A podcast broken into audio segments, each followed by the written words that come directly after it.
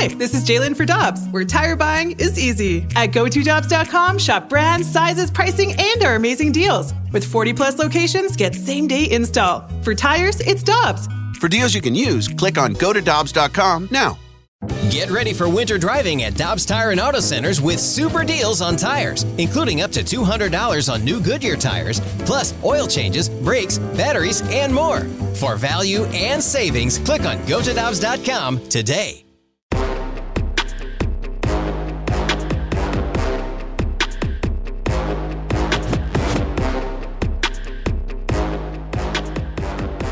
With Alex Ferrario and Tanner Hendrickson, I'm Brandon Kiley. Very happy to go out to the Brownie and Crouppen Celebrity Line. The voice of the Blues, Chris Kerber, joining us here on the show. Curbs, always appreciate the time, man. How you doing today?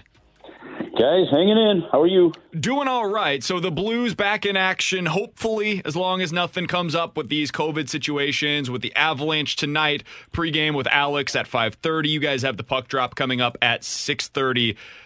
Alex said something interesting earlier today where Curbs, he was talking about how this could be kind of a magic game for the Blues, not for the here and now, but if they end up in the postseason, how close they are to a team like Colorado. What are you going to be looking for tonight to indicate to you where they're at relative to one of the best teams in the West?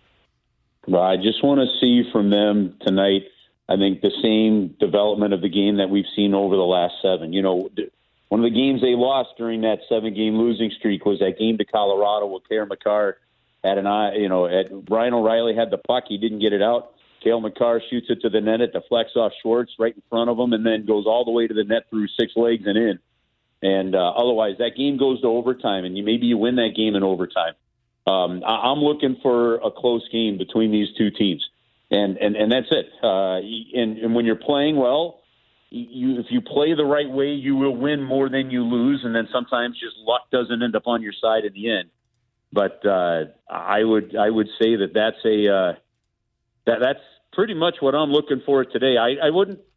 I, I think there's still time with 15 games left in the season to continue to develop some of the team game that the Blues have now that they are about as healthy as they're going to get until Robert Thomas comes back. Knock on wood, you don't lose anybody else.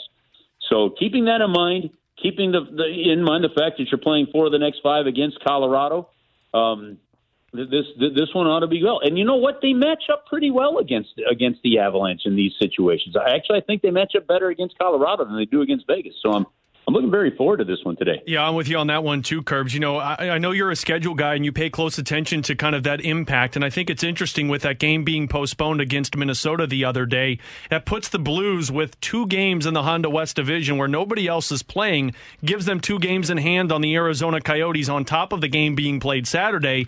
And those last two games against the Kings in Minnesota, it benefits the Blues, doesn't it, Curbs, in terms of just playoff positioning and where they're at, playoffs or not? It, it does. I mean, it, it does. I this is really just a race of getting in. You know, this is this is really just a race of getting in. So even even an overtime loss to Colorado, an overtime loss to Minnesota, heck for that matter, even an overtime loss to Arizona. Well, whatever. Any way you get points, you know, it, it's it's it's critical right now for for this hockey team. Uh, either way, either way, you are you're you're going through two juggernaut teams if you're going to make it to a conference final. And that would include, and, and, and when I say that, that would include even let's say let's let's say it is Colorado, Vegas, Minnesota, and St. Louis that were to make the playoffs. If Minnesota were to knock off one of those top teams, and the Blues were to knock off one of those top teams as the third and fourth seed, you'd have to say that you've got a pretty doggone team yourself if you're beating a team for seven games. So this, I mean, the first two rounds are just going to be nasty. So I think right now you just focus on getting in. Curbs, what's changed for you in the last few games? I know you mentioned going back as far as like seven games uh, now with with the way that they're playing, but what's changed for you? What do you think has led to them getting back on track? Colton Parayko getting back in the lineup. His number uh, is a big part of it. Um, I, I think that has taken 20 minutes of tough defensive minutes off of somebody's plate and allowed Mike Van Ryn to shift those minutes around a little bit and stabilize things. I think you're able because Colton's team, uh, whether and, Jake Walman, by the way, playing well with him, but because they can take a few more defensive zone draws, that's allowing you to put Krug in some more offensive zone draws, things like that. Those the snowball effect of a guy coming in the lineup. Um, another part of it, make no mistake about it, we've been honest about this for a long time on, on, on these hits we do, guys, is the fact that we needed better goaltending. We were getting good goaltending, but we weren't getting difference making goaltending for, through some of that stretch. And in the last handful of games, we've gotten difference making goaltending.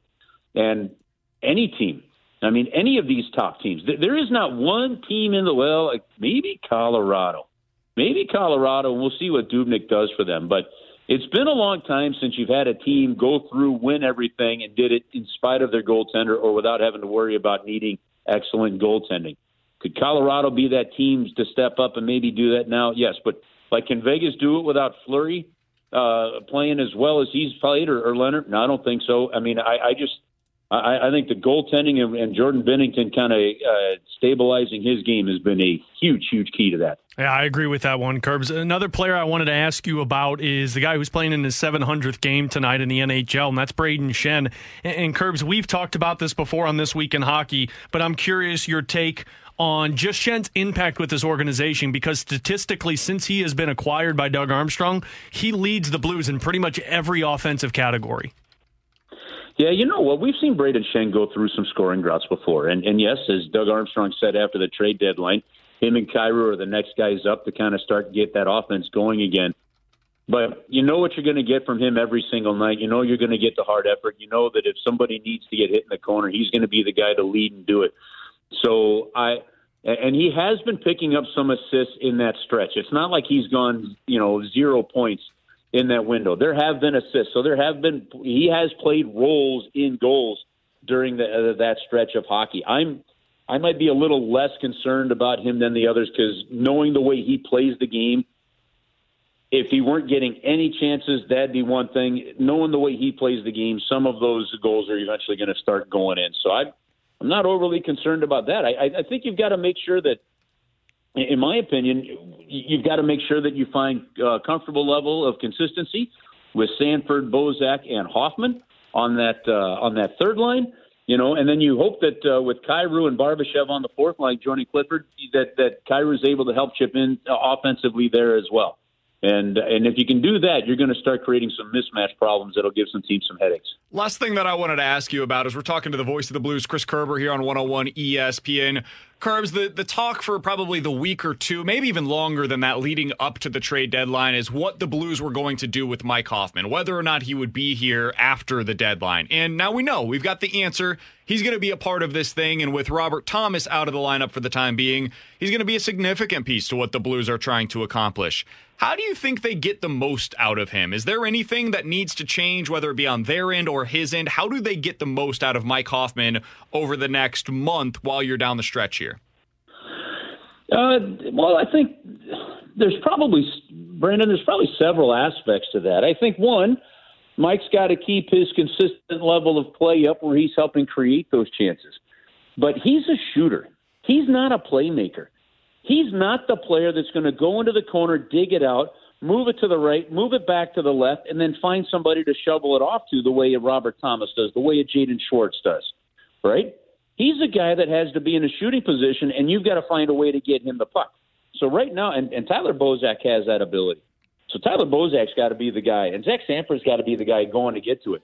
And sometimes when that happens, it might look like he's floating or he's drifting out there and not being as impactful. And, and I don't know that that's always the case or fair. If one of those guys wins those puck battles and can find them, he's going to snipe it and shoot it real quick. So to me, part of it is yes, he's got to stay consistent in his compete level. But two, I think the Blues have to do a good job of finding him when he's open and getting the puck and getting it to him when he's open. Because when he does, we've seen that shot at times to be almost unstoppable almost like Ovechkin's from the other side of the ice at times. So uh, I, I think that's what you need. And and the other thing is just is don't expect what you shouldn't expect. You know, I mean if if you've got a shooter, don't expect him to be a playmaker. Get him the puck and let him shoot it. And then hopefully, and then you know the, what you do expect is the defensive responsibilities when that happens are there. And, and I think we've seen that part of his game. So I, you know, uh, look, he's got to be motivated, doesn't he? I mean, he's going to be an unrestricted free agent again for the second straight year at the end of this year. If he if he lights it up right now and helps lift this team into a playoff spot, and then has a strong playoff round or two, or who knows more, um, imagine what that could mean going into next season for him. So I, I, I, got to think you'd have a very motivated player. I would think so. I mean, the critique about him has always been: is is he a good stats, bad team guy? Is he a guy that doesn't contribute to winning hockey? And if he can do that down the stretch for the Blues, you would think that that would be a selling point for him in the offseason.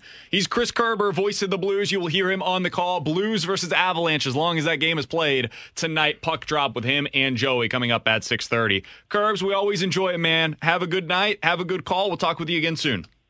All right, guys. Talk to you in a couple hours. Thanks. Got it. That is Chris Kerber here on 101 ESPN. With Alex Ferrario and Tanner Hendrickson, I'm Brandon Kiley. We're going to cross things over with the fast lane next. We got to talk about Lane Thomas because I think today might be the last time we see him start for the Cardinals for a while. We'll talk about it next. 101 ESPN.